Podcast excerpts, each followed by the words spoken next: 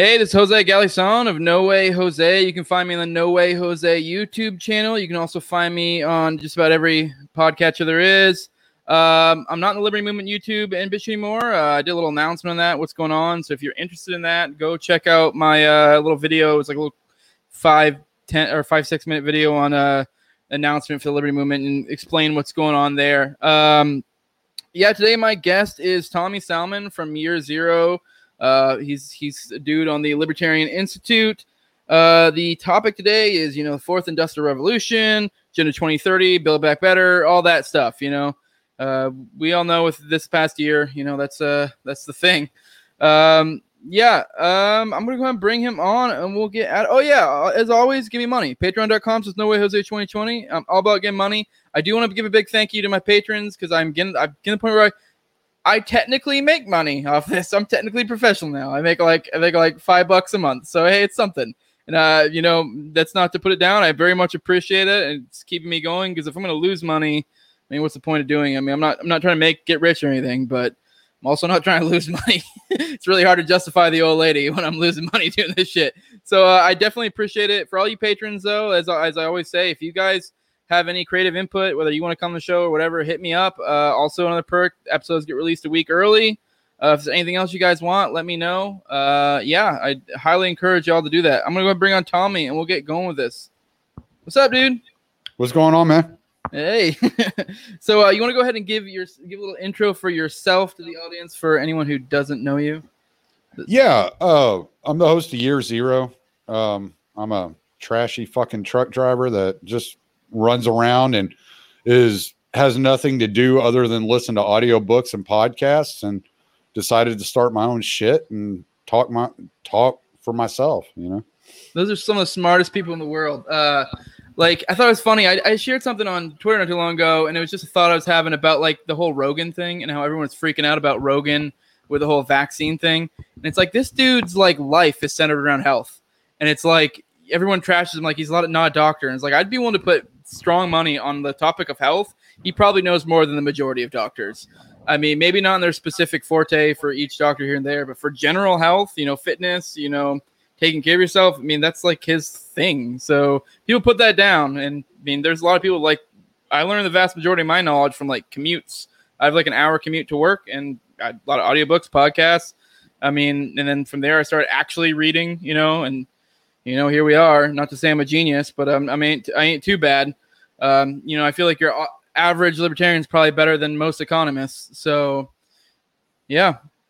Um, well, the thing about the thing about truck drivers, um, you're you're going to run into about I don't know, probably about 85% of them that only want to talk trunk, trucking. That's all they ever fucking want to talk about. And it gets old. I, uh, I, I, very few truck drivers I will actually sit down and have a conversation with. But the ones that are curious, they spend all their time listening or reading or figuring shit out. You know, I, have met guys that speak like five languages that are truck drivers. One of my one of my best friends, Gordon McGill, extremely smart guy. I've had him on the podcast a couple of times, and he's just an extremely smart guy and he's been driving since he was 16 years old. His dad was a driver, his grandpa was a driver. I mean, that's all he's ever wanted to do. He's been to New Zealand, Canada, all over the place driving truck. Yeah, no, that's definitely definitely there's there's something there for sure. I feel like a lot of people put down like your common working man, but uh sometimes uh you know just having an interest in something will get you a lot further than just being someone who went to school or whatever. Um, today, like I said, I had brought you on to talk about some conspiracy shit, and then I also wanted to. I mean, this was kind of brought on from. I mean, this is a thing I've been focused on a lot lately. Sort of, I've been focused more on solutions. Uh, but I listened to the episode where you were on with Pete, and yep. uh, figured it'd be interested to talk. I know that was a little bit more like doom and gloom, like that episode, but I kind of wanted to. I mean, we'll probably spend about half the episode talking on that, like kind of a refresher. I know you just got done uh, recording with Richard Grove today, so I'm sure you have more to say on the matter. But uh, and then I kind of want to cap it off at the end with like kind of our thoughts on uh on um you know possible solutions. Kind of want to do a little a little boog talk because uh I had a, I had a big thing on on uh, on Twitter today with some people that were freaking out because I said the boot the boog was big dumb. So you know, and they got all butthurt about that. So we can kind of go into. I, I, I love Magnus. Magnus is my dude. I've had him on the show. I love him to death. Like he's a great dude. I understand what he's doing. I, I can't say that I think that everything he's doing is appropriate, but yeah, I mean, I I think Boog is one of those things that it, has its uh it has its place and it is funny and it is like, but if you really deeply think about it, it's not a good prescription for helping things. We can get into that. I, I want to start out with defining kind of like the fourth industrial revolution kind of so i'll let you roll because this is your this is your place right here. You got, okay, you well, got yeah. the receipts. Yeah yeah okay so uh, when you're when you're reading the book that i'm really focused on is the book shaping the future of the fourth industrial revolution. That's really you can read the fourth industrial revolution and they but when you get into shaping the future of the fourth industrial revolution they kind of give you an outline of what they mean by the fourth industrial revolution. So what they're saying is that the invention of the combustion engine, the the cotton gin, that was the first American or first, first industrial revolution, excuse me. Then the second would be the light bulb. Third would be um, your mobile phones, computer technology, the internet, that type of stuff. The fourth industrial revolution is referencing transhumanism, AI, that type of shit. So what what they're trying to do is they're trying to stick they're trying to centralize blockchain technologies. They're trying to ensure microchip ty- technologies to where every human is merged with technology in a transhuman future.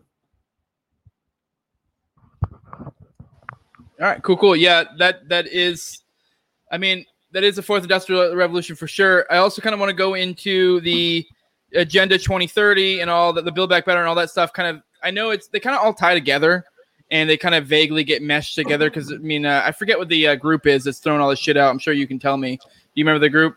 Yeah, it's the World Economic Forum. There you go. Yeah, I, I, don't know why I couldn't think of it, but yeah, they they have there's basically it's like a, a mash of a bunch of different things and they all just kind of get floated out in the ether. It's almost like they're throwing things at a board and seeing what sticks. Um, so like Agenda 2030 is the other one, uh, which will kind of play into what I'm what we'll talk about later. The Agenda 2030. I don't know if you want to give a rundown of that. I mean, you know what that is. I, I know what that is too, but I'm sure you do as well, right? I've read into it. I, I, I haven't really looked at it that that hard. Not oh, near okay. as much as I've looked at the the Great Reset. Mm-hmm. You know, the Fourth Industrial Revolution. That's kind of what I've been focused on is the technocratic movement, which I'm mm. sure Agenda 2030 you could you could fit into it. The Agenda 2030 was created by the UN though. That was that was kind of their idea of how they were going to mold the future for countries going forward. I really think what we're looking at right now is is is beyond that. I, I think what we're looking at is corporations and it ties back to the Rhodes Scholarship, Cecil Rhodes, um, wanting to really control the flow of information, control the way that the the countries move forward, and we see it every day. I mean, it, libertarians are famous for ranting against this stuff. You uh, you got like the Federal Reserve that's a public private partnership where the where the the the private entity is distributing the wealth. They are printing the money, they're creating the money, and they're distributing the wealth to the public partnership. So what what I'm looking at here is yeah, I I can see your point with the agenda 2030. I'm just not sure that the UN has as much influence over this as they'd like to think they have. Yeah, I mean, I don't think either necessarily has as much influence as some people have, but then also on the other hand, I think they also don't have they have more influence than some people think they have.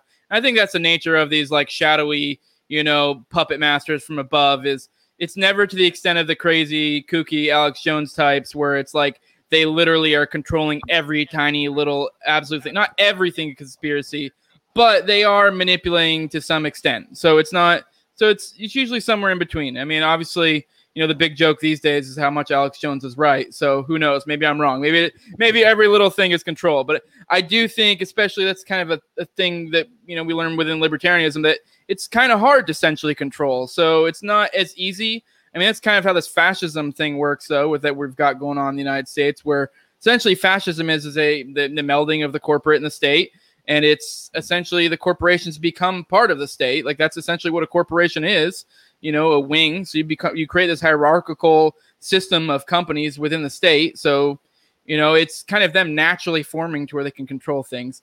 Um, but anyways I'm, I'm i'm more getting at that i think they kind of all point towards the same thing. I don't think the future is going to be necessarily the fourth industrial revolution or necessarily agenda 23 we were kind of like speculating. I think it'll be something along those lines so, because I know the thing with Agenda 2030 is that it's going to have like smart cities essentially, and that it's the whole idea of that, like, you know, everyone's probably heard, you know, that, oh, you won't own anything and you'll be happy. Like, that's the line from the one article. And, you know, essentially the idea is that we're just going to have these crazy, you know, technocratic smart cities with, you know, stuff like that, which I mean, obviously, I think that's very much hyping the ability of what they're going to be able to do. But I think there's something there. I would not be the least bit surprised if in the future we end up having these crazy hubs of where the state has their power, these cities, if you will. Because um, I, I don't think, especially with like fourth industrial revolution, they're going to be able to control it to the extent they want to.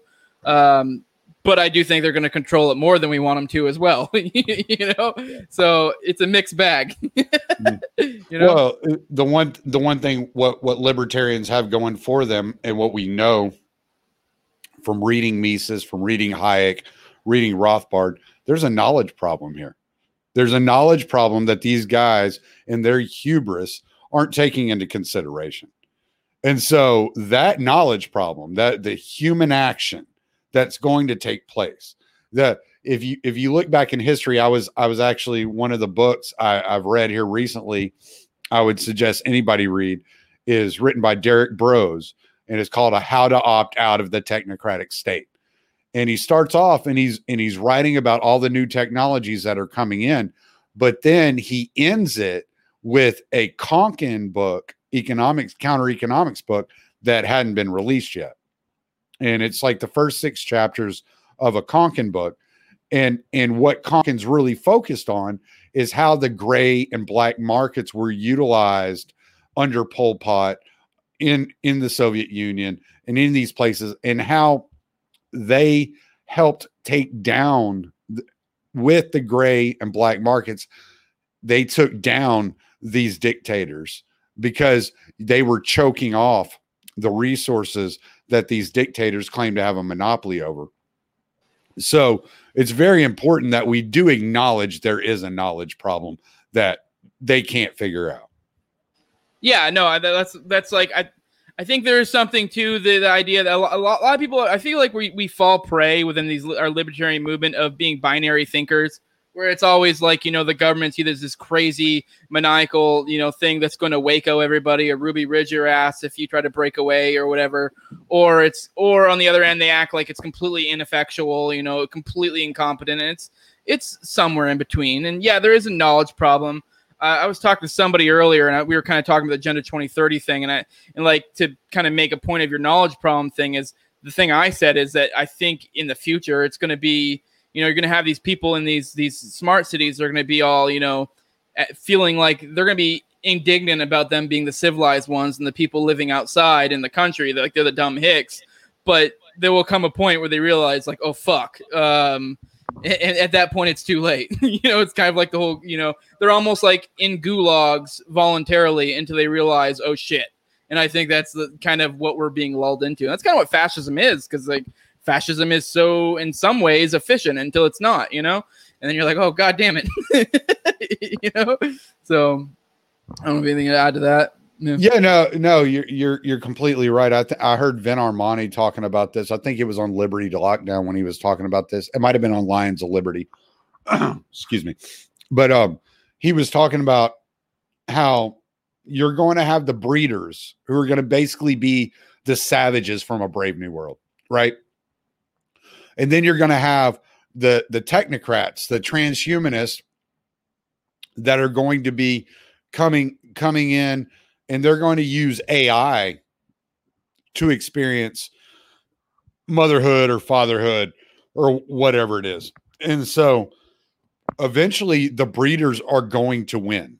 It's it's not that the AI is going to kill off everybody. Eventually the breeders will win. But how hard, how devastating it gets and the how do they use their influence and power against us until then, there's no telling. Yeah, I mean, I, I mean, I, I guess we can go ahead and start getting. We kind of defined what we're talking about loosely. This like technocratic, crazy shit. So I guess we can kind of start getting into solutions slash. And I don't even think solutions is the right word. Maybe alleviations mm-hmm. might be the right word because, like I said, I think we. this is one thing I love about Konkin, and he's kind of taught me to think differently. Is I don't. I think we need to stop being in this binary binary thought. Everybody. That's why uh, I did an episode with Clint from Liberty Lockdown recently on uh, the clear pill which was a Moldbug thing, which is the idea was realism, mm-hmm. and because uh, mm-hmm. everybody's all about these white pill, black pill, white pill, black pill, and and it's like it's so ironic that it's like once again we fall into this sh- fucking stupid ass binary thinking that us libertarians always do. It's like, is this an NAP violation? Is it not? It's like, yeah, there's something there, but there's like, for example, with corporations, like, are, is it the state? Is it not? Sort of, sort of not. It's a gray area. Like, and that's the great thing about Konkin. You have the gray, but um, yeah, the point I'm getting at was like the clear pills, I do think going forward, it's more about what you do to prepare like for what's going forward. It's simply preparation, and you got to be think be thinking generationally, which is the thing John Bush talks a lot about. It's like you got to think generationally, and I think the big thing right now, and I, I don't know if you'll agree, is to essentially get the fuck out of the cities and probably also the blue states. Like, and I know that everyone's been saying that, but I do think, and I know it's not easy for everyone. Like I said, it's a generational thing. So I don't think it'll necessarily, I mean, it might happen with the next decade. I don't know. But I think going forward, the state is a dying beast. And this is something I got from Konkin. You know, I kind of got a mix of things. And he kind of talked about as the state died, it would almost like kind of recede into bubbles, essentially like smaller and smaller bubbles. But within those ones, they stamp their power down harder. And if you're a binary thinker, you're going to think like, oh my God, look at this horrible state over here it's so authoritarian, but it's like, yeah, but it's way smaller than it was. It's it's pushing its power on a much smaller area. So if you're outside of that area, it's you know, I mean, a lot of people be like, oh, well, we need to help those people out. I'm like, okay. I mean, we've been ranting and raving for forever. At some points, like you gotta. I, I don't know what to tell you. I know. I mean, there are things you can do to alleviate it. My point being is, I think going forward, that's the move is to and also become more financially independent because, like, I do think with the stimmies and stuff that what the government is doing is trying to make us dependent on it. And also, if you're in the areas in which it has power, I think you're going to be fucked, and your kin is going to be fucked as well. Because that's the big thing. Is I mean, Larken Rose goes into a lot about how the state is essentially like a religion, and you know how do religions usually work? If you're born in the Middle East, you're going to be Muslim, most likely, like almost certainly, you're going to be Muslim because you were born in a Muslim country. And the same thing is true if you're born in one of these city states or whatever and I think that's that has a big part to do with it. I'm kind of ranting now, so I don't know if you have anything to add to that. no, you're fine. Uh, yeah, no, you're right. Uh, and I saw this coming years ago.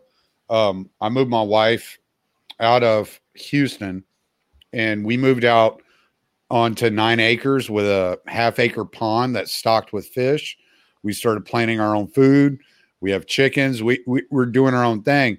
And even though I'm gone, it's hard because I'm gone all week long. So I have a lot of work to do when I get home uh, every weekend, but I saw it coming. I saw it coming down the pike, you know, and I was like, nah, I don't want to be around here. And so now I have I have a, a piece of property that if my kids who live in Houston still want to leave, they got a place to go. If my parents who live in just north of Houston want to leave, they, there's a place to go, you know, and you're you're absolutely right. The the thing is, I feel like you're being corralled into cities through resources. And so they're moving all the resources and they're centralizing all the resources to centralize all the people. And I'm like, you know what? I don't need all that. I can get out of there. I can go do my own thing. And uh, John Bush is great. I was just watching today the D3 summit he did. Um, and just fantastic. I'm going to have him on here in, in the next few days and be be chatting with him. I, I love John Bush. I, I had him on last year too. Yeah, I mean, I'm sure you probably know about his freedom cells thing too, right? Yep. Yeah, Yeah. so that's I think that is a I mean, I kind of tried to do something sort of similar not too long ago. I mean, it didn't end up obviously having the success he did, but I do think shit like that's the way forward. And it doesn't necessarily, he even says himself, he doesn't necessarily have to be freedom cells. It's as simple as, I mean, if anything, he just more made the concept more catchy. It's as simple as just having people locally that you can depend on. I mean, they, they don't even have to be fucking libertarians or full on agorists or whatever, because it's like, um, uh, I don't remember who it was. Uh, God, it's a guy does like the schooling thing. He he kind of talks about how like you know you look at things like Uber and like people will may not necessarily like philosophically be like, oh yeah, like look at these shitty like taxi unions who blah blah blah. But at the end of the day, you get them to buy into it. It's the same thing with Konkin, where he goes out there are drug dealers and stuff that aren't philosophically on board, but they are already doing it. So I think there's something there to you know. Yeah, I kind of lost my train of thought, but. What No, that's all right. Uh, Yeah. You know, here here's a little white pill. Like, I mean, we're talking we, we- we're talking pill. Like, here's a white pill. I live I live in a town of two thousand people. City Hall is closed, has never been open. We don't have a police department. Like the county police come around every once in a while. The state police coming around every once in a while. All all every the way we fund everything in this town is we have a crawfish boil and a fair every year and they raise money and that money goes to funding the bridge and yada yada yada. We have one bridge yes. It you know keeps the stoplight going and yeah one stoplight. But there there are these havens in america where you can go and you can live basically a voluntarist lifestyle and nobody's fucking with you you know? I got dude I- i feel ashamed telling people this I live on eight and three quarter acres with a half acre pond stocked with fish. I have a barn. I have a five bedroom house. It cost me $177,000. These places are there. You can find these places. Is is the climate perfect? Am I living in San Diego? No. But you know what? I'm happy. I'm perfectly fine. I I'm acclimated to the weather. I mean, it's I'm from Louisiana originally.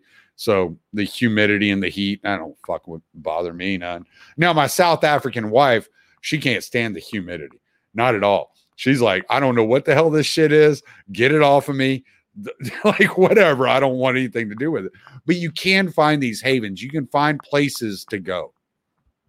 And and even if uh, like the other thing, I know a lot of people are like, oh, I can't get out, I can't whatever. I you know I'm stuck in this mortgage, whatever, what have you. And I completely sympathize. Like a lot of people know are listening. Like I'm fucking, I'm still currently active duty military, so I I am in no spot. I'm literally dependent on the the government. Like right now, I'm I'm I I'm telling you right now, that's actually a large. That's a big thing I've said multiple times. I'm I would like to say I'm some hero and philosophically like on the up and up, and that's why I'm getting on the military. That's part of it. But actually, I see the writing on the wall, and I don't want to be dependent on the government. That's one of the biggest things. So it's kind of fucking selfish. Like, and I mean, it's, I have a hard time getting my wife to to buy this because she's a little bit more of a normie. But I don't think like I still have. If I wanted to retire, I still have nine years left, and I don't know if I have that kind of time to where before shit starts getting wonky, and you know, like so. Yeah, I, I mean, I don't know. I mean, I'm not really willing to make that risk. And I also, even then, once I get out, do I want to be dependent on a pension?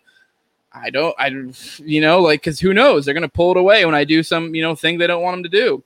But uh, I kind of want to throw something at you. Have you ever, have you ever, um, have you ever read uh, Against the Grain by James C. Scott? No, I haven't. Okay, I, I highly suggest you read it. You obviously have a lot of time on your hands. It's a great audiobook.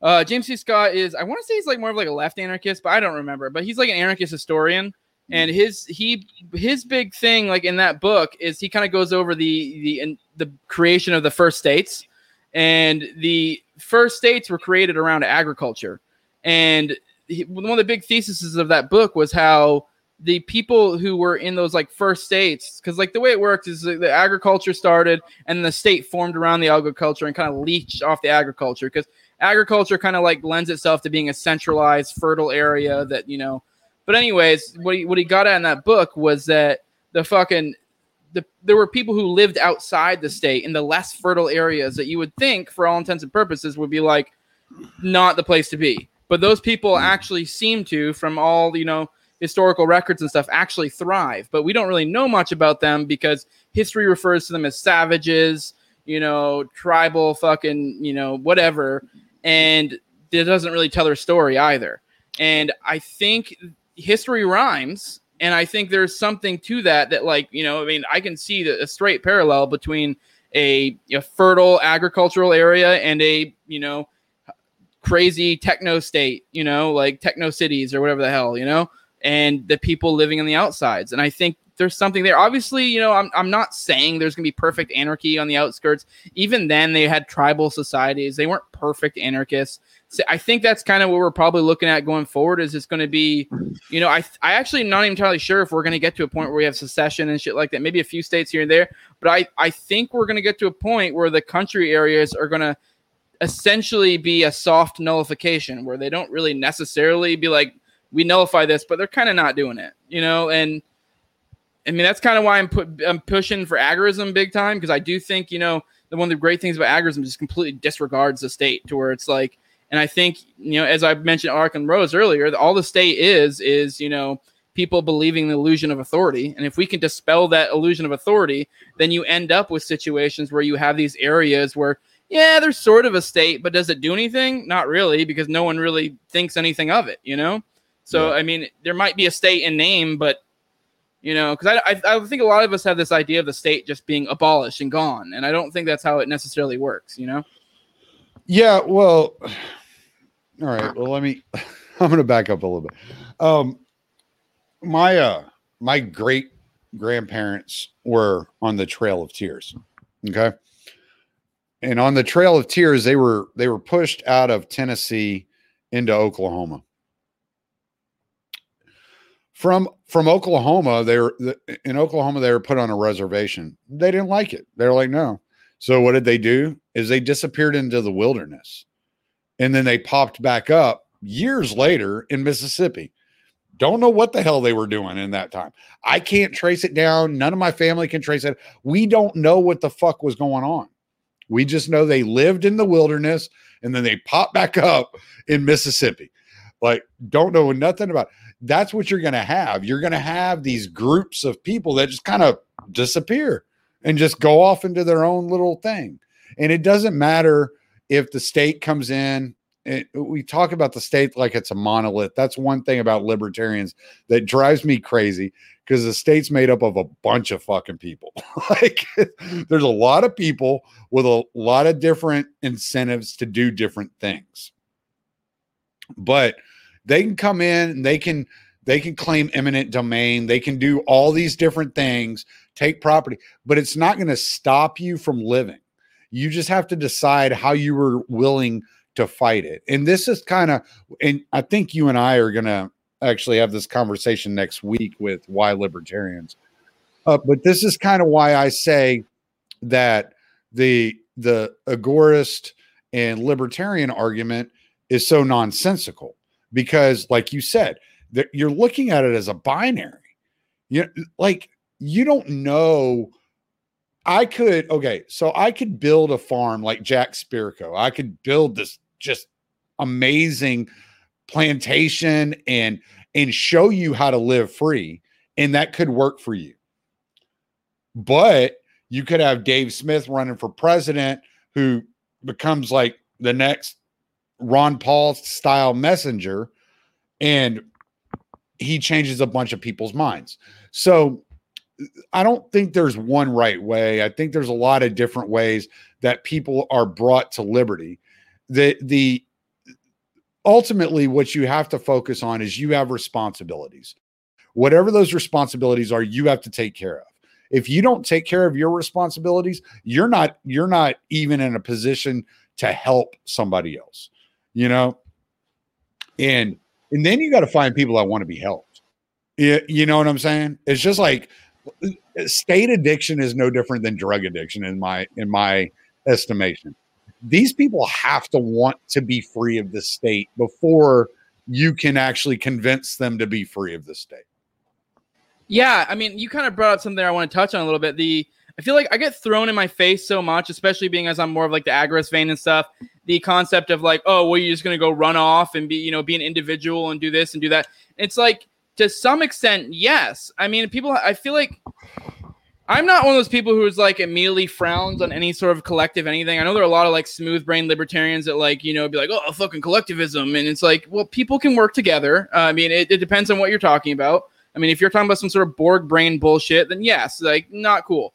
But like, at the end of the day, though, I think it is like you have to start at the individual first. Like, you need to get your shit together. And, and to some extent, I think that kind of bring, kind of gets other people's shit together because it's not like, it's not like uh let's say with my life i've i mean i've told people like i've already brought it up that i'm in the active duty military or whatever. My life is not a vac i don't exist in a vacuum.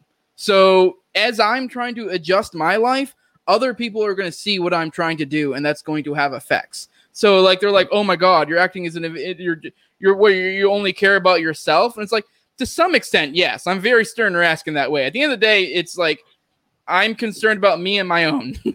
like everyone else, be damned. I mean, I'll do what I can, but if it comes between me and my family or anything else in the fucking world, it's me and my family. Sorry, you can all eat a dick. you know, it just it is what got, it is. dude, I got I have I have look, I have five kids and a granddaughter, and all y'all can fucking y'all could fucking die in the worst genocide ever as long as they're okay, I'm like, all right, I'm sorry, guys. You know, like, you know, I. It's just, it, it just, it's just the way it is, man. I'm mm-hmm. sorry. You know, I, I remember getting in a conversation with a libertarian, and this is why when I stopped calling myself a libertarian, this was early 2019. This conversation took place. I'll never forget this conversation because I was like, "You're you people are cancer." People like you are fucking cancer, and I don't want anything to do with you. And we're talking about where where to find anarchy in the world. And I'm like, well, look at Chiron. And I posted an article. And he goes, sounds like communism. I'm like, it's voluntary. Sounds like communism. Oh, you've never read Peter Kropotkin, have you? Sounds like communism. I don't give a fuck what it sounds like. They have voluntarily agreed to to live this way. And now here it is, what eight, nine, ten years later, and they're starting to usher in some capitalist, you know, ideals into their society. But they had to get rid of the bad element and they had to find a tribal way that would work for them. You know, I'm not going to stand up against the CIA. You're not going to stand up against the CIA. None of these libertarians are going to stand up against the CIA, but together as a tribe, we might have a chance to at least back them off and get them off our fucking asses, right? Mm-hmm. And that's the thing I don't like about libertarians because they're like, well, that sounds collectivist. I'm like, well, the, not all the mutualists are wrong. Not all of them are wrong. There's something to be said. There's strength in numbers. You know, the Doors had a song, five to one. You know, I yeah, don't know. No you know that song? No, I've never heard that song, but no, he says, fucking. He says five to one, one in five. No one here gets out alive. Mm-hmm. You take yours, I'll take mine. Come together if we try. But another thing he says in that song is they got the guns, but we got the numbers. You know?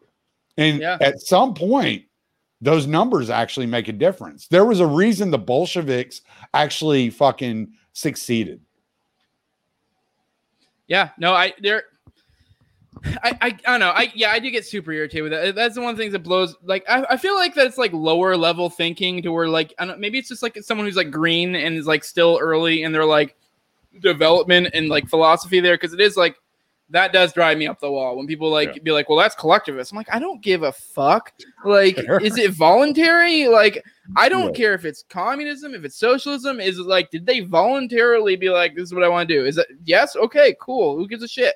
that's well, really it's like, well, it, okay, you uh, so you want to be an atomistic individual living out in the wilderness like Ted Kaczynski with no like ground in reality? Like that's what you want? Is that is that really what you want with your life? Because that's what you're advocating. You're not advocating for liberty on any uh, like massive scale. What you're advocating for is you being a fucking hermit. Well, you go be a fucking hermit then. You know, Yeah. because because the the way that the market works is you have to deal with other fucking people. You have to provide value to other fucking people. So how are we going to create our lives in such a way where we're providing value for other fucking people? Yeah. And if you don't, uh, I mean, you're you're ignoring like lessons of Rothbard, of Mises, and all that. If you're ignoring the fact that the market has to be, in order to engage in the market, you have to provide value. Like you, you can't be both. Yeah. The ironic thing too is those same people who will say that like individualist collective binary bullshit are the same ones that when you like make arguments of like securing your own freedom will be like, "Oh, well you're just going to get wacoed by the state." And you're like, "Well, no one is saying that like it's like that like I don't know if you read Stirner, but his whole thing was I like his concept of like uh, a union of egoists and the idea is that like it's individualists working working collectively together. And it's like Right. yes, you as long as you don't lose your individualism in the process, who cares? Like, I mean, and even then, if you do, even if you do want to lose your individualism, I mean, I wouldn't suggest it, but like, as long as it's voluntary, whatever, you know, like, I mean, I that's not for me, dog. But if that's your thing, whatever. you know, Yeah. if you want to exist in lockstep with other people, as long as you're doing it voluntarily, I don't care. But I, I don't know. Yeah, that's yeah. It Yeah, is- well, it's just I find well, that and then- well, and then you know, then there's the the fact that autists cannot discern sarcasm at all.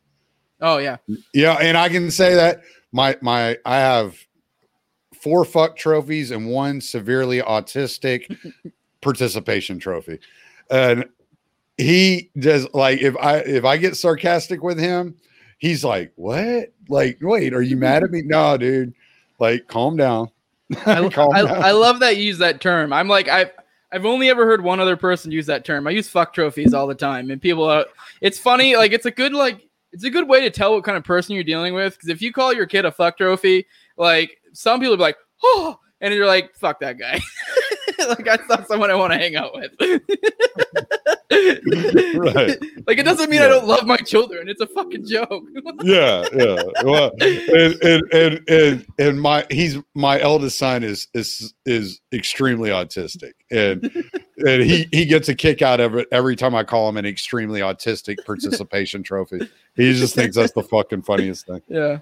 All right, let's shift to. I we're we're kind of already sort of like jumping around. I mean, but whatever. I like this template; it works. But I kind of want to touch on the boog. Like, what are your thoughts on the boog? We kind of t- we talked about a little bit because I, I had a discussion. I wasn't even going to mention it in today's episode, but I, I do think because a lot of people see the boog as like a, and I think this is a function of us seeing the nation in a nationalistic sense of like we need to save the whole nation where I don't really care about the whole nation. I care about, you know, making sure we can find areas of freedom and move as many people there as we possibly can. But anyways, what do you do you think the boog could be a positive thing? I mean, the boog's kind of a squirrely term. Are we talking revolution? Are we talking collective uh defense? Like I mean, I normally think of it as 1776.2 and I think that's how most people see it. But so what what are your thoughts? I think if you're attempting to use violence against uh institution that it con- conceives itself as having a monopoly on violence, you're playing by their rules. Yep. and we should never play by their rules. Uh, Yep. I just I don't. i i if it's a Waco situation and you're defending yourself, like uh, I'm, David Thibodeau is a really good friend of mine. I love that guy to death. Like I would never talk bad about him. I know Magnus. I, I've I've spoken to him. I've had him on the podcast. Magnus Panvidya. Um, I, I love him. I love his personality. I love the way he comes across. But I think what I think what people are are for are are missing is the Boogaloo Boys aren't trying to institute the boog. What they're saying is the government has already brought it to our doorstep. That that these the the critical race theorists have brought it to our doorstep. We don't have a choice. All right. But the fact of the matter is, if if I'm not, if I don't see the the threat right there in front of me, committing violence on me or my family, people I love. I mean, I mean, I would put Scott Horton, Pete in into this category. I would I would defend them with my life. I love these guys. I've known them for three, four years now. And like we're friends, you know. If I don't see that happening in being initiated, then I'm not gonna, I'm not interested in using force. Now, communists will tell you, and I, I had one just tell me this the other day. That's how I know they'll tell you this is that, well, any ideology that is so passive will will never succeed. And i'm like well it's not about being passive. It's about being smart. It's about you know actually making the greatest effect possible. Um so i don't think meeting the state with violence is the best way to handle it but if you have a situation like we saw in Houston a couple of years ago, where the state's kicking in your door, you have a Breonna Taylor situation where the state's kicking in your door, and you utilize violence to defend yourself. I'm not going to say that you did anything wrong. Yeah, no, I mean, I'm just going to give you extra points for every Fed you take down. Um, I mean, I'm I'm like I, I feel like when I tell people I'm like anti boog, people are like think I'm some like foofy, you know, foofy fag where I'm like, oh, don't. No, I'm like I, uh, for example, like uh, the, the the the case, uh, the thing I always use as an, an, example, and it's funny I can tell like what kind of person I'm dealing with, like when I bring up this example. There was a uh, not too long ago, uh, like maybe like within the year, there was some guy who got pulled over. I don't know the exact details, but he got pulled over by the cops, and he wasn't doing really anything wrong, from what I recall. And he was, they were the cops were trying to get him to get out of his car, and he's like, "I don't want to get out of my car. I just want to go home. Please leave me alone." wasn't doing anything wrong. Apparently, like you know, come to find out later, he had like I think he had like drugs on him or something, something minor. And they, then they ended up they tased him multiple times, tried to yank him out of the car, essentially assaulted him over and over and over again. And then he finally, you know, got out of his car and then blew them both away, killed them. I think that is morally entirely 100% in the right, but it was retarded. Both things can be true. yeah, like that's that's like, and that's the same thing with the boog. It's like I can agree. I mean, it, it depends on motivation. So if you're just trying to institute a new government, I think that's stupid. You know, I mean, obviously, I'm an anarchist. I think you're gonna you're gonna create a whole lot of bloodshed for maybe be, what maybe a marginal improvement. Most likely, it's gonna be worse. Like, I mean, that's how most revolutions work. But I mean, now, if you're just doing it in a defensive manner, unless you have the numbers or eh, okay, if you're going to do an, an, offensive, offensive manner, I know a lot of people get like, and that's kind of where I get the moral thing. It's kind of like technically speaking, the state by its existence is infringing on you. So you can kind of make the case that you know it's not offensive, it's defensive. But people get what you're saying when you're saying offensive or defensive in relation to the state. If you're making an offensive against the state, maybe I can somehow figure out a way to where it's morally okay, but it's tactically insane. Tactically going to screw yourself over. It just, I, I mean, maybe I can think of a scenario in which it isn't, but I mean, defend, and even then, within a defensive violence situation with the state, most likely it's stupid as well, eh, depending on the scenario. I mean, it really depends on like what kind of people you got, you know. Because if you got enough people, it is what it is, and usually then it there just won't be violence. Period. Because they'll be like, shit, I don't want none. You know, it, which is kind of the beauty of freedom cells. That's one thing. Some, but when they get bigger, like they'll start showing up when the cops start fucking with people and be like, and that, I think that's just going to deter violence, you know? Yeah. Well, so. and and that's one of the that's one of the the things that we've seen. Uh, there's a group that meets in uh, Dallas every year. I can't remember. I never can remember the name of their group, but uh, shout out to Casey Kel, uh, Casey Kel, Kelsey Cabled. I can't never say his name right. Uh, he's he's part of the group, he he actually does the videography for him. And they feed the homeless. Well, in Dallas, it's illegal to feed the homeless without a permit. So what they do is they all show up with guns. And they're like, all right. And this past year, they showed up to uh they showed up to the the uh state building with a guillotine and left it on the on the steps of the the courthouse or mm-hmm. whatever. Like, and I'm all for it. I'm like, all right, yeah, y'all do this thing. You know, you're not actually like initiating violence. You're actually not, you know, doing anything. You're just like saying, hey, man, we're not we're not going to put up with your shit. But was it Konkin? Like, I I I get so many of these philosophers confused. Was it Konkin that said no violent revolution has ever ended with more freedom. It's always another tyrannical government that's fighting to take control of a tyrannical government. Like so if if somebody is looking at being violent, I'm already suspicious of them because I'm like, uh, I don't know if I want you your violence. I don't I don't know if your violence is any better than the violence we're already dealing with. Yeah. And the thing is too, I feel like even if somehow you magically had some like pure movement of like whether it's defensive or offensive violence against the state and you're like we are simply just trying to, you know, defend ourselves. I think almost certainly it's still going to get co-opted.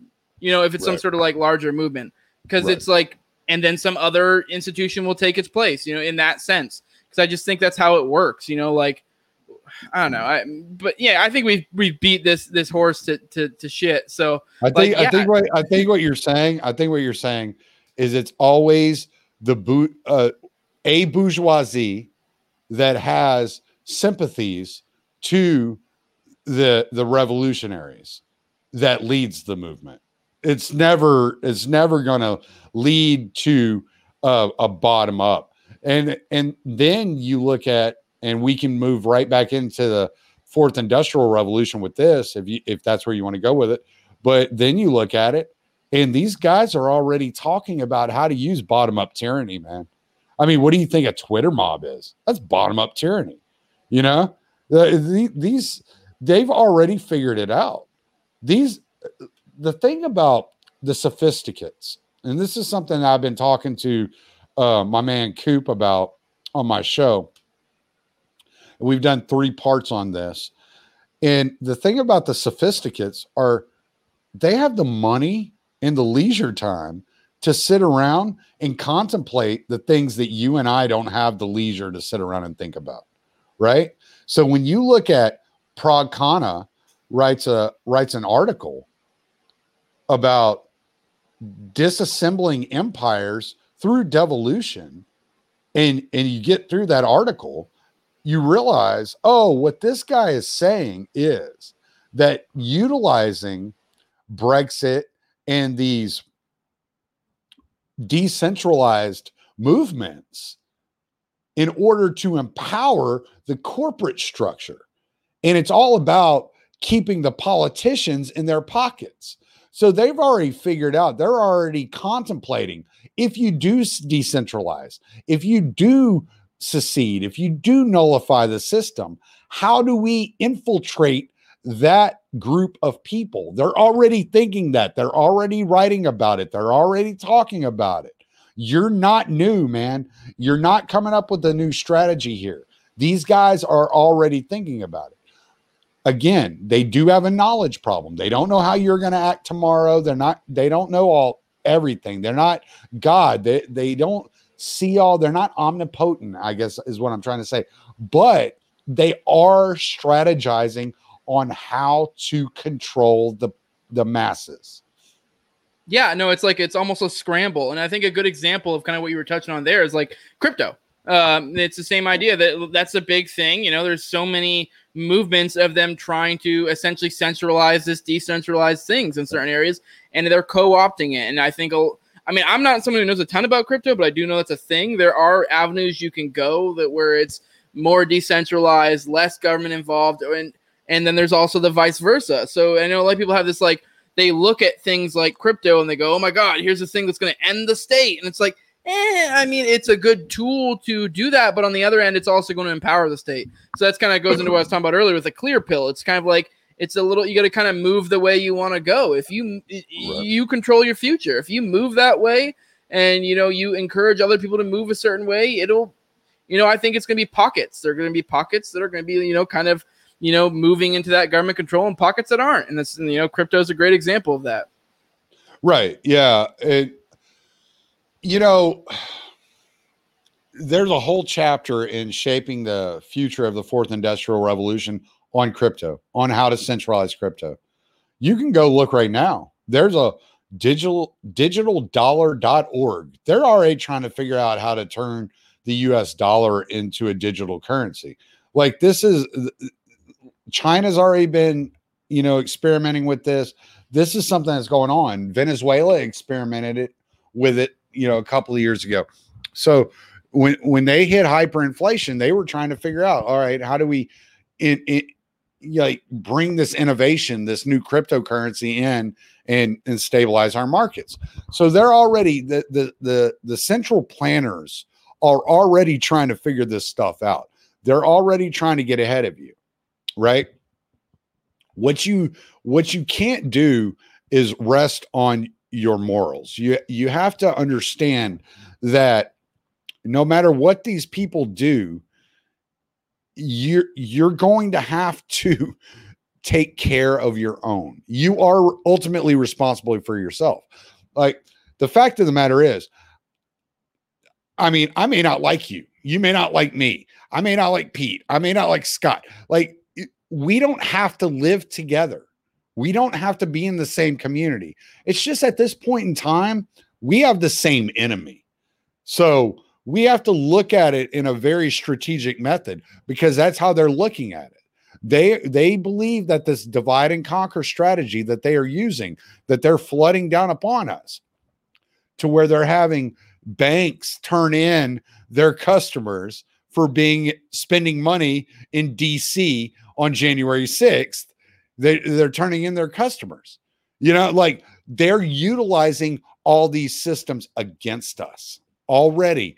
It's happening. There's nothing you can do about it. The best thing, like what I did whenever I found out about this, I said, fuck this. I'm opening an account with a credit union. And you know what? I'm limited at the things I can fucking do because I utilize a, a credit union. But I'm also a little bit safer in my individuality, in my autonomy, because I have more control over my money. I have a little bit, you know, more say in who sees my transactions. You kind of touch on something that I, I think I, I kind of want to make a point. You you said how they use divide and conquer, yep. and I think the thing is that what we need to do is to use that against them. Allow them to divide, but not allow them to conquer. Allow them to maybe have half, essentially. Like this is kind of something I learned from martial arts. Like I did wrestling a lot in high school. I, I've done jujitsu and stuff if you're dealing with a stronger enemy or just an enemy in general, one great thing, especially with a stronger enemy, is to allow them to use their strength against them. Right. You know, kind of, you know, you use that momentum. So that's the thing. They're they're they're trying to do divide and conquer. It's been something. Been, it's a tale as old as time. But at some point, we got to rise above, and we got to fucking like use that against them, and that will be, you know, they're dividing and conquer. Uh, you know, find your areas and put your flag on the ground. You know, like start stamping down areas of like more freedom, and that's going to be the rural areas and probably red states. I don't know. I mean, with a red blue game, it always can switch, but that's what it's looking like right now because uh, you know, I mean, but whatever. Rural versus city is the big divide, in my opinion, at this point. yeah, I mean, to an extent. I, I mean, I, I think there's something to be said about the red pill, blue pill, and the way that people process information. I'm not sure that I'm not sure if I went around my my my town, my small town, and and I asked them like about any details about what's going on, any of them would like have any idea of what is happening, you know. Maybe a couple. And it's not because they're stupid, it's just because they don't care. They're just not interested. You know, the the thing of the matter is you have to be at some point it, richard grove was telling me this earlier and i i was like this is a beautiful point. In order to to to fight back against the enemy you have to know something about an enemy. So like i'm i come across and maybe it's the way i deliver the message maybe it's the way i talk about it. I come across as as black pilled but i'm not uh, what the, the most black pilling part of the whole situation is not more people are talking about it, but the fact of the matter is somebody has to get it off the ground and get it in in in the in the ether so that people are talking about it. So maybe, you know, between me and a couple of other guys that I'm hearing talk ESG and and the great reset and this, that, and the other, you're you're getting that that education, that information that you need. Because my whole thing is, I don't know how you should act. I just tell you to act accordingly. You know, like that's that's my thing. I don't have details on how you should conduct your life. I know what I'm doing. I know how I'm conducting my life. I know the people I'm looking to to to tell me the best way to move forward with things, you know? And I have specific questions and I ask people that are knowledgeable about that specific area that could help me. And then I then I take each of those areas and I'm like, okay, so this is how I can utilize all these different areas in my own life to to create what what I want my future to look like. And just as an example, the other day I messaged Pete. I was like, "Who do you know that's best on blockchain technology?" And he's like, "Here, uh, email Vin." And I was like, "All right." So I email Vin Armani, and and so I'm like, "Hey, look, my question is, I ran into this Oro Pocket. It, it's I think it was OroPocket.net. I was like, I ran into this website. Looks pretty interesting. I can buy cryptocurrency, and they they they send me a card and I can use their card to purchase things with cryptocurrency or with gold, whatever I decide. And but they're on this network I've never heard of before. What do you think? So Vin comes back. And this is not advice. I'm not giving you financial advice. I'm a dumbass truck driver. So, like, don't take any financial advice from me. But Vin tells me, he's like, hey, I've been using Uphold for years. Uphold allows you to do the same thing and they're on the blockchain. I've been using them for years. It's the way that I do all my business in cryptocurrency. I'm like, okay, so let me check out Uphold. You know, so I go look into re- and research Uphold. So like that's what you have to do. You have to start looking for these alternatives and as your as your quest moves you forward, you're you're trying to find solutions to your problem. Now the problem with Uphold, I'll tell you straight up. What what logo do they use on their card? And here's the problem. You're going to run into if you get a card from one of these people, it's going to have a MasterCard logo. It's going to have a Visa logo. Well, MasterCard has already said that uh, put up a carbon calculator on their site.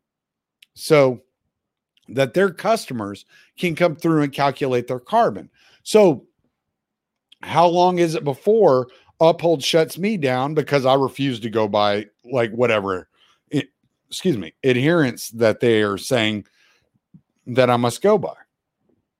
You know, so there's there's this a strategy of moving, and I'm moving around, and I just have to try to be quicker than they are when they're trying to nail me in a corner, I got to be slick enough. You know, I got to be Barry Sanders, you know, and like spin out of it and, and get down the field and, and, and get in the end zone because I can't be stuck in in a position. I, I can't paint myself in a corner. Yeah, I want I want to touch on you kind of brought up something there we didn't we kind of breezed over earlier the ESG shit because I think that the first time I heard about that was I think on your episode with Pete and uh, I mean, it doesn't surprise me at all. But at the same time, I do think that's something we need to be aware of because there's something very fucking freaky about that. And it's already in place, I believe, to yeah. some extent, correct? Right?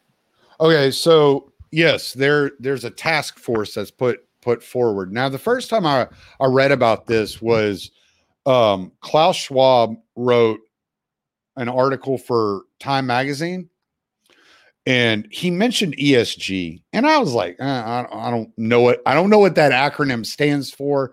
I'm not going to concern myself with it. I was more interested because he was breaking down what is the Great Reset, you know. So I was like, I'm more interested in the big subject here, the macro. But then I ran across Glenn Beck had done an episode, and he's done two episodes on ESG, I believe, that you can find and it's Glenn Beck. I mean, you're going to get some good information out of it. You're going to get some bad information out of it. But at the same time, I'm like, what is he talking about? because he's not spazzing over nothing. You know, I mean, like the first time I ever heard of Operation Choke Point was from Glenn Beck. You know, so it's like, all right, what is this? So I start looking into it. I'm starting to try, I'm trying to figure out what ESG is. And come to find out, it stands for environmental, social justice, corporate governance. All right. So w- what they're doing is they they took the model from China of the social credit score, and they're like, how do we apply this to our politic? All right. So the U.S. politic, obviously, what runs U.S. politic is the the climate change and social justice. And period. I mean, end of sentence. That's where we've been going for many years now. So what they're doing is they're assigning a, a, a score value to investors, corporations, and banking institutions. Now, where it gets kind of freaky and it gets into your life is if you have a 401k, you are an investor. So Merrill Edge, who's in a subsidiary of Merrill Lynch and Bank of America, has already added ESG scores to the dashboard of their 401k subscribers. So if you have a 401k through Merrill Edge, you're going to you can go to your dashboard, you'll see you have an ESG score. They've already put it in there. And so, what this is saying is that if you don't meet these requirements, they're going to start marking down your score, right? So, if you're if you ha- work for a company that's not diverse enough, let's say you buy ammunition, or you you do this or you do that, you do anything that's not approved, then the bank is going to turn you in, or the investors or the investment firm turns you in or and, and your score gets marked down. As your score gets marked down then you're not qualified for home loans car loans yada yada yada yada yada. My old question is where does this stop? When when does where does it stop? What avenue of our lives does it stop with? And it also has a part and i don't have the morgan stanley i'll send you the links if you whatever links you want on all this stuff but Morgan Stanley laid out a model, and under social justice, they have health. Um, it's not disclosure, it's something else. It's, it's health and something. So basically, what they're saying is under social justice, in order to be socially just, there's health disclosures that have to be you know taken into consideration. So you look at the vaccine passport information that's come out the last few months well that goes under social justice. Well how does that make any sense? Well think about last year. Does anybody remember Kmele Foster being on bill Maher, Maher show whenever they were telling him well most of the people that are coming down with covid the the, the people that are most susceptible to, the, to covid are minorities are black Oh, okay. Now, so you don't get a, a, vaccine passport, you you don't get the vaccine. Now suddenly you're a racist or you're a bigot. I just I posted a story the other day where they were saying that women are, you know, being are more susceptible to COVID than men now. Like they're they're taking it to its its extreme, the logical conclusion of what they think. The irony of the black thing too is that it's the vitamin D thing is the big right. reason why. Right. yeah. like the irony is that they're using their great one of the greatest weaknesses of the COVID narrative as a strength. right. Yeah. So yeah. I mean, like I said, these these sophists have nothing better to do than to think about how to turn facts against you and weaponize the information that's out there. No, yeah, that's uh, I don't know, it's creepy, and that's the whole reason. This is the the flaw with the fascism system we have going on. The thing is, people see like they're like, oh well, fucking Amazon's awesome, and like I love right. Google and this and that. Right. It's like, and they don't really see it until it's like, oh well, now you know, hey, do you want this tax break? Do you not want this tax break? And then you know, slowly but surely, you know, the fucking government. I mean, it does this, you know, shit like this, and I don't know. Yeah, that's that's why this shit's so fucking creepy. And, and it, uh, it is funny trying to convince people like, hey, we're in fascism. Like, yeah, but this is like Amazon comes in a day, but like what well what happens when they start fucking regulating it and do weird wonky shit? And it's like you see this year where they started cranking down like crazy and it's starting to become very apparent for everybody. But it's kind of like we already got to a point to where it's like they're already so pervasive. So it's like I mean, I think at the same time I'm kind of glad they cranked down super hard this year because I think it opened a lot of eyes. But at the same time, it's kind of like they've already kind of got their they're already balls deep in a lot of ways, you know. most, I think most of the most of the frogs that were going to jump out of the pot jumped out of the pot before the 2020. I, I honestly believe that. Yeah, sort of. I don't know. I mean, it's weird. I've known a like pretty much every conservative that I know, I will talk to, and they kind of almost damn near agree with me in everything now. But yet they're not like entirely on board. They're almost like purple pilled, if you will. Like I, I don't know. Like but they're not willing to go that extra step. So they don't they don't like logical conclusions. Yeah. Uh, I think we're at a good point to go ahead and kill it. We've been going for a while. And uh, I mean, I was going to touch on more on the political, but we're going to be we'll save that for our talk on why libertarian. So that should that should be fun because I'm I'm interested because we got me. Uh, it's supposed to be Sal, me, you, and Clean Libertarian. Which I mean, I don't know. You you and Clean kind of take the like both type perspective. I've utilized both me and Sal both take the like not using the political system and think it's a negative.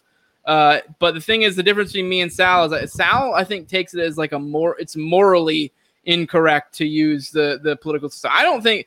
I mean, I'm more Stirner asking that. I I kind of like morals are kind of whatever. Like if it gets the job done. Like I know that sounds shitty, but you know, but like I, I, I, I, have a tactical disagreement with it. yeah, I, I I just don't I, I just don't claim to know what mm. is going to change people's minds.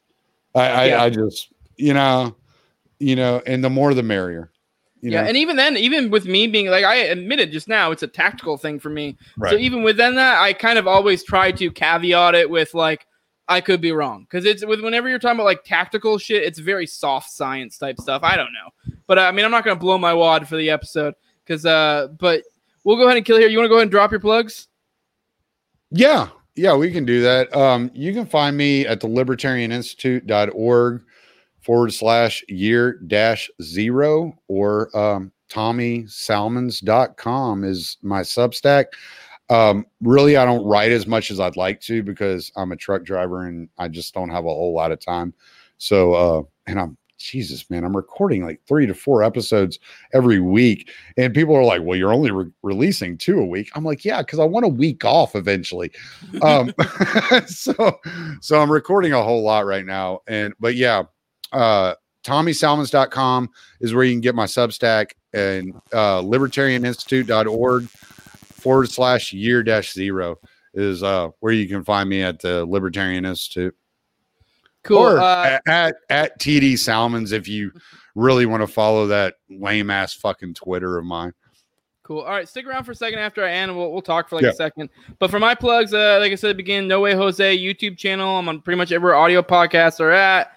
Uh, I'm not on the Liberty Movement YouTube and BitChute anymore. Um, uh, you can uh, the Liberty Movement's on Facebook and MeWe. If you do want to check that out, though, you can hit me up at the Liberty Movement Global at gmail.com. I'm also on Twitter. That's where I'm most active as uh, Jose Galison. Um, you know, give me money too. I like that a lot. Patreon.com slash no way Jose 2020. Like, share, subscribe, all that good stuff. With that, I really appreciate it. It was fun. Out.